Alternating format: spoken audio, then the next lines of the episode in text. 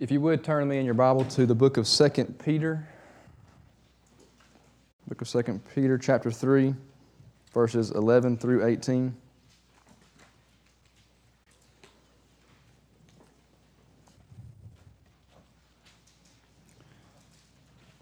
As you turn there, I want you to think about, just for a moment, how often in the entirety of our lives that we spend waiting for something. You know, as kids, we wait for school to get out. If you're like me, you waited for school to get out each day, you waited for it to get out each summer, and then you waited for it to get out at the end of high school and graduate and be done.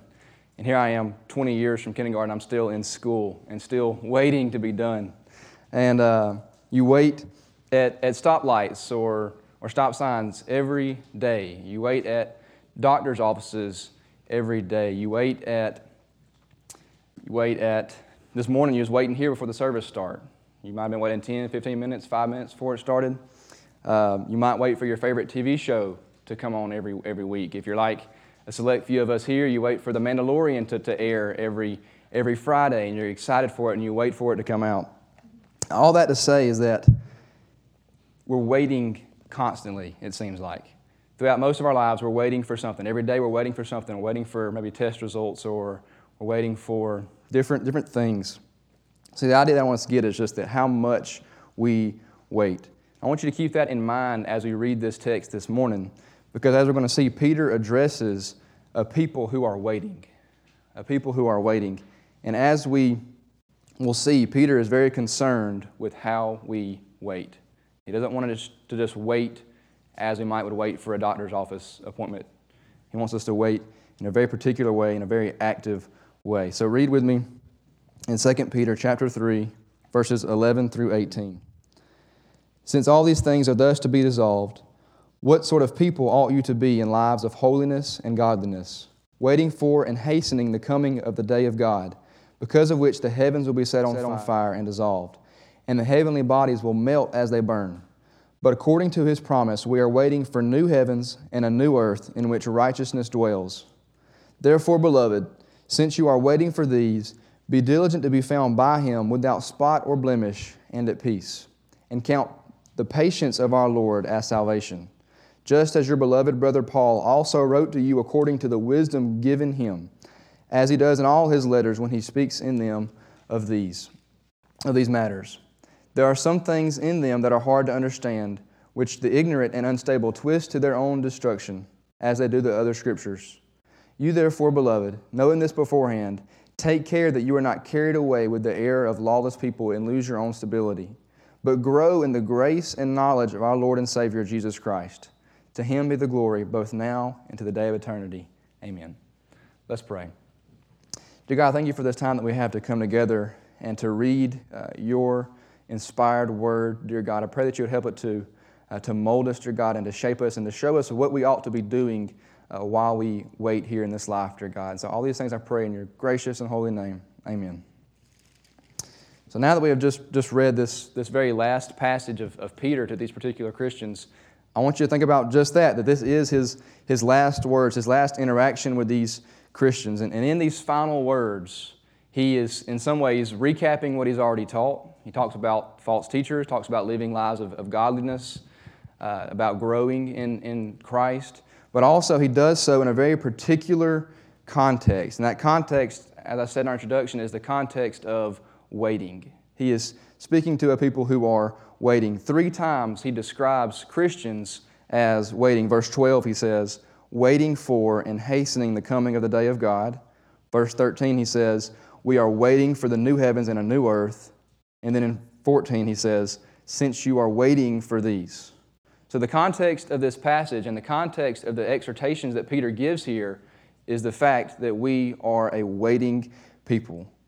We're waiting for the coming again of Jesus. And in this way, me and you are very much like these Christians who lived some 2,000 years ago, because we're waiting for the same thing. We're waiting for the coming of Jesus. And so regardless if that comes in our lifetime or if it comes from 1,000 lifetimes from now, we are waiting for that to happen. We are waiting for the coming of Jesus and for all things to be made new, as Peter says. And this this fact that we are waiting is so important to Peter. It's so important that Christians know this, because there were false teachers in Peter's time who were teaching, we're not really waiting for anything. God's not really coming again. There's no judgment to come. They say that because God hasn't yet come, that He's not going to come. And Peter is urgently saying, no, the Lord is coming again, and judgment is coming. And because He is coming, we are to live diligent lives. We are to live lives of holiness and purposeful lives. And because He is coming, then we are, in fact, waiting. So we are a waiting people. And Peter, in this text, answers two questions that we could be asking, or that we should be asking even, about this waiting. The first question is this: what are we waiting for? What is it that we are waiting for? We know, as we've already said this morning, that as believers, we are waiting for the second coming of Jesus, for His return. But Peter tells us in verse 13, he says, "But according to His promise, we are waiting for new heavens and a new earth in which righteousness dwells." Verse 12 and verse 10 before that also explain that when the day of the Lord comes, that the current earth and the current heavens are going to be burned and dissolved. Verse 10 even goes on to say that the earth and the works that are done on it will be exposed.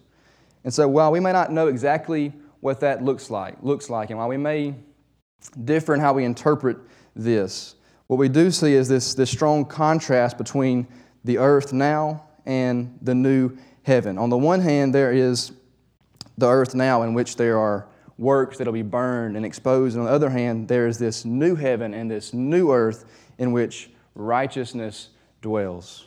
We often think, I think, of heaven as this distant place that we wander off to when we die. But I think what we see here in Peter is this truth that eventually heaven comes down, that heaven's going to be the idea of the creation of God renewed, where God will exist and dwell with His people. Revelation chapter 21, verses 1 through 4 speaks to this. It says, "Then I saw a new heaven and a new earth, for the first heaven and the first earth had passed away, and the sea was no more. And I saw the holy city, New Jerusalem, coming down out of heaven from God, prepared as a bride adorned for her husband. And I heard a loud voice from the throne saying, 'Behold, the dwelling place of God is with man. He will dwell with them, and they will be His people. And God Himself will be with them as their God. He will wipe away every tear from their eyes, and death shall be no more. Neither shall there be mourning, nor crying, nor pain any more, for the former things have passed away.'" So Peter doesn't quite say that much about it, but what he does seem to say is that the new heavens and the new earth will be a place in which righteousness dwells. We get a gist of that, what we see here, the idea that God will dwell with His people, that He will be their God, that His presence will be there.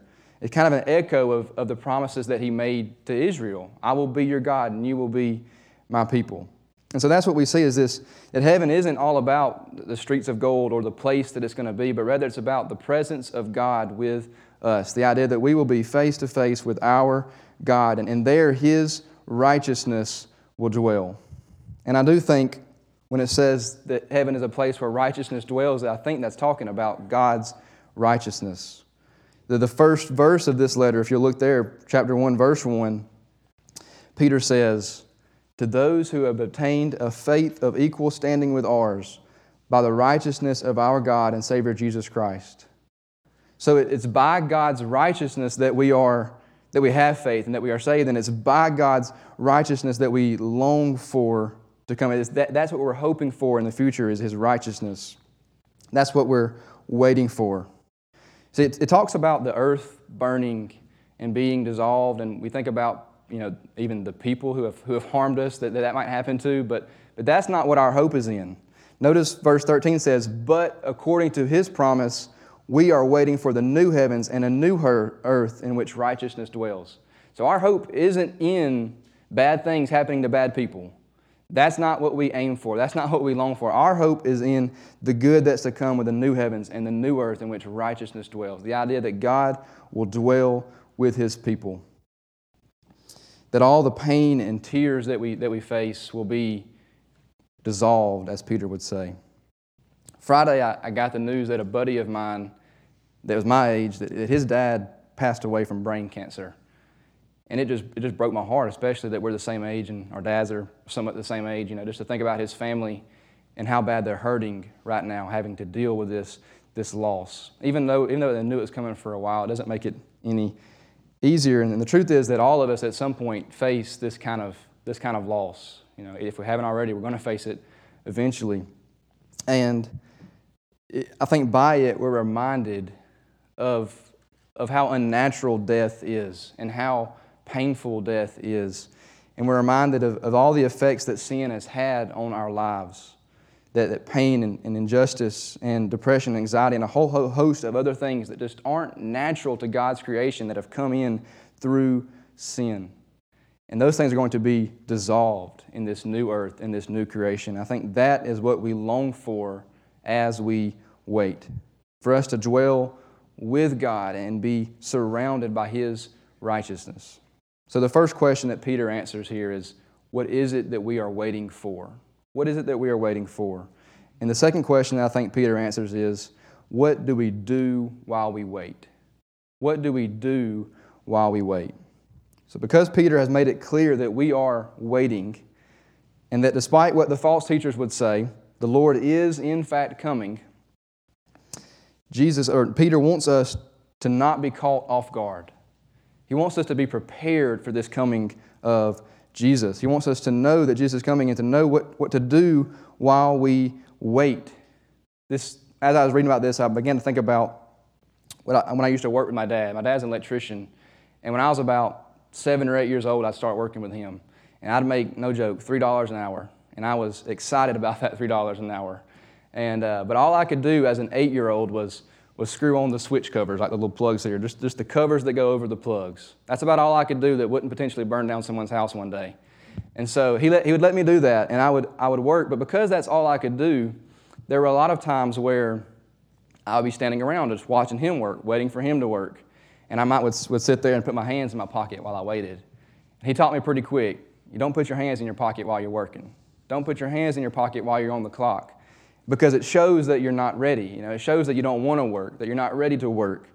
So I began to think about that as I was reading this, and I kind of think what Peter is telling us here in these next few verses here is to get your hands out of your pocket. You know, it's not that kind of waiting. It's a kind of waiting in which we are active, in which we are working and seeking to draw closer to God. And so he wants us to be prepared. He wants us to have our hands out of our pocket and to be ready to work while we wait. So what do we do while we wait? I want to break this down into kind of three actions that we can do, or three kind of practical things that we can do while we wait. And the first one is to seek salvation. Seek salvation. The first thing that we do while we wait is to seek salvation. Read verses 14 and 15 with me again. Therefore, beloved, since you are waiting for these, be diligent to be found by him without spot or blemish and at peace. And then verse 15, and count the patience of our Lord as salvation. Count the patience of our Lord as salvation. That's the part that I want us to focus on just for a minute. This is kind of a reminder of what Peter's already said just a few lines up in verse 9 when he says, the Lord is not slow to fulfill his promise as some count slowness, but is patient toward you, not wishing that any should perish, but that all should reach repentance. So Peter, again here, is encouraging us not to take for granted the Lord's patience. He is patient and has given us up at least until this moment to turn to Jesus and repent from our sins. So as Christians, be thankful that the Lord has given you this opportunity to turn and to put your faith in Jesus. But then also, I think we should use the time that we have here. We should use the patience that God has given us to seek the salvation of others as well. So we're thankful that God has given us time to repent and given us time to turn in faith to Jesus. But also, we should look outward to other people and say, God is still being patient with them, so we should try to seek their salvation as well. And we do that by sharing the gospel with them, by talking with them, by explaining what we read in God's Word to them. Because if God has been patient with us so that we could obtain salvation through faith. And there are certainly others that he is still being patient for. And it's very likely that you even are the means by which he intends to share the gospel with these people. So we seek the salvation for ourselves while we wait, but also once we are saved, once we have turned in faith to Jesus, we then seek the salvation of others while we wait. I don't know if that's exactly what Peter is getting at here, but I certainly think it's an implication of this truth that we seek the salvation of others. Now, I want us to back up and look at verse 14. We just read it, but we kind of didn't talk about much about it just there. So let's read that one more time and think about it. It says, "Therefore, beloved, since you are waiting for these, be diligent to be found by him without spot or blemish and at peace." So again, we get this idea that Peter doesn't want Christians to be caught off guard by the coming of Jesus. He wants them to know Jesus is coming. He doesn't want us to be caught with our hands in our pockets. And the way that we do this is by being diligent. Verse 14 says, "Be diligent to be found by him without spot or blemish and at peace." So on the one hand, Christians are immediately justified when we come to faith in Jesus. And that is absolutely true. We're immediately, completely saved. But on the other hand, there are works that God has given us to do to grow in our relationship to God, to be sanctified even. And so then Peter tells us to be diligent, I think, to do these things. And because he tells us to be diligent, I think he's thinking about the works we do as Christians, not necessarily the idea that we are saved because we're immediately saved, but he says to be diligent to do this thing, to be found without spot or blemish and at peace. So, and as I said earlier, every Christian, even Christians are going to face this day of judgment and going to be judged on the way they lived their life, on the way that we lived our life. Every work that we do, every work that we don't do will be judged. And Peter's desire is that if Christ comes back in our lifetime or in 100 lifetimes from now, that we be ready and prepared and that our life was not spent wasted, that we were ready and that we worked. One thing this reminds me of is something my mom used to always say. She would say, "How would you feel if Jesus came back while you were doing that thing?" You know, how would you feel if Jesus came back while you were watching that movie? How would you feel if Jesus came back while you were at that place? That was not what I wanted to hear as a teenager. And I think that, along with her saying, "Make good choices," every time I walked out the door, was a pretty good combination of a way to kind of stir up a teenager to try to live in a good way, in a good holy way. I think it's far more effective than "What would Jesus do?" So maybe we should make some bracelets, and bear with me, that say WYBIJCBWYWDT. Would you be embarrassed if Jesus came back while you were doing that thing? Would you be embarrassed if Jesus came back while you were doing that thing? Somehow I think that has less syllables than the acronym did. But the idea, though, that I'm trying to make, and I think Peter's trying to make, is that we as justified and saved Christians should try hard to live diligent lives, to lead blameless and spotless and unblemished and peaceful lives. We'll never be perfect, but our aim is to be found by Christ as having been diligent. To be found as having been diligent. So first, we seek salvation and seek to work diligently. And secondly, Peter calls us to avoid false teaching. To avoid false teaching. This is something that Peter's been very adamant about. I think this is the purpose of his letter. But look at verses 16 and 17 again. Talking about Paul's writings, he says, "As he does in all his letters, when he speaks in them of these matters, there are some things in them that are hard to understand, which the ignorant and unstable twist to their own destruction as they do the other scriptures. You therefore, beloved, knowing this beforehand, take care that you are not carried away with the error of lawless people and lose your own stability." So Peter here is specifically referring to some portion of Paul's teaching that others have twisted. There's a lot of speculation about which of Paul's teachings were being twisted. The most likely seems to be that they were twisting what Paul speaks about, Christian freedom and those things, and using that teaching to defend a life of careless living, a life of sinful living. But Peter is clear, this twisting leads to destruction. And he tells his readers in verse 17, "You therefore, beloved, knowing this beforehand," so he's warning them, "knowing this beforehand, take care that you are not carried away with the error of lawless people and lose your own stability." So he says to them, "You have been warned. You have been warned. Don't be like the ignorant and unstable who twist Scripture, and don't follow them who do that. Don't fall into that teaching, but instead take care." And I think we do that. I think we take care by being grounded in the Scriptures, by looking at the whole counsel of God. And I think also this is a good time to make a plug for being a part of a local church. I think being in a local church that's solid and you know, doctrinally solid is a good way to ensure that we don't fall into false teaching. Because, for example, if I were to start thinking along some false lines or something, if I were to start thinking, maybe Jesus wasn't really born of a virgin. If I went to Matt and I said that, he's gonna correct me. He's gonna fix that.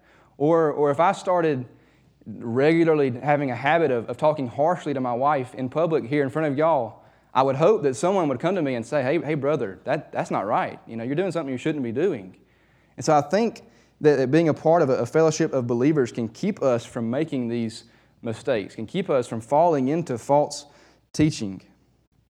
And so I think that we can do a lot of taking care, as Peter says, just by being plugged into a faithful church. I think that's a good way to make sure that our doctrine and our actions stay within the Word of God and don't drift into false teaching. So we seek salvation of ourselves and others. We avoid false teaching. And then lastly, I want us to consider that we pursue sanctification as we wait. We pursue sanctification as we wait. The very last verse that Peter writes here, "But grow in the grace and knowledge of our Lord and Savior, Jesus Christ. To Him be the glory both now and to the day of eternity. Amen." But grow in the grace and knowledge of our Lord and Savior, Jesus Christ. So the contrast to falling into false teaching and to having our lives thrown into destruction is to instead grow in the grace and knowledge of Jesus. So I call this idea pursuing sanctification because given this context that we're waiting, I think this is what we're getting at. The fact that we are being sanctified. To grow in grace and knowledge is what it means to be sanctified. Sanctification is this lifelong progress or process that a Christian makes to become more and more like Jesus. And of course, we don't ever get there on this side of heaven. That's why it's a lifelong process. From the day we become a Christian to the end of our lives, we are, should be at least, steadily growing in the knowledge and grace of Jesus Christ. And that's the goal, but it's also the aim and the measurement of a Christian life. Am I growing in the knowledge and grace of Jesus? So how do we do that? What ways do we grow? Of course, it's something that happens over time. It's something that life just does to us. You know, sometimes, you know, losing a loved one or going through trials, those things sanctify us in a lot of ways. But I do think that this is another way that we can be diligent. We can be diligent in our growth. And we do that through what we call the spiritual disciplines, things like prayer, Bible intake, Scripture memory, worship, evangelism, discipleship. These are things that we do that I think aid us in our sanctification. Just like how we're waiting for Christ to come. That's not something that we should be doing passively. We wait actively. And so also, you know, we can be active in our sanctification. It does happen over time and it happens naturally in the Christian life, but we can work even to bring about that quicklier and in a stronger way. And they're called disciplines because it takes discipline to do these things. And I do think these are some of the big ways that we grow in the knowledge and grace of Jesus. And again, another shameless plug for being a part of a church. A lot of this stuff happens inside these doors. It should happen outside these doors as well. But a lot of the things that I just talked about, prayer, Bible intake, worship, discipleship, evangelism, a lot of these things happen inside these doors. Now hear me out. We should read the Scripture on our own and with our family. And we should worship on our own and with our families. And if you have kids, you should be reading with your kids and praying with your kids and worshiping with your kids. But as you come to church each week, you routinely do these things with other believers. And so it's a good way to start each week. Me and Matt were kind of talking about this either last week or this week, and talking about, you know, all the things that you do at church and how we hit these disciplines. And in the words of Matt, that ain't nothing. That's something we're doing that is aiding us in sanctification. So again, that's just a shameless plug for church attendance. And there are, of course, times where we can't be at church. There are people who are unable to come to church every week. I think, for example, about shut-ins, you know, people who just can't be here. And that's why it's great news that we can do this from our home. And that's where the bulk of it should happen. But it is, for those who are able, a great way to start your week and to ensure that you are at least growing some each week, that you're at least hearing God's Word preached, and you're hearing and absorbing it, and memorizing Scripture, and talking with other believers, and worshiping together each week. So we are waiting. We are waiting for the return of Jesus, for the new heavens and the new earth. And as we wait, the things that I think we should do based on what we read here is seek salvation of ourselves first and then of others, avoid false teaching, and pursue sanctification. In teaching these things, Peter has come back full circle to verse 14 when he asks, what sort of people ought you to be in lives of holiness and godliness? So we should be a waiting people, an actively waiting people.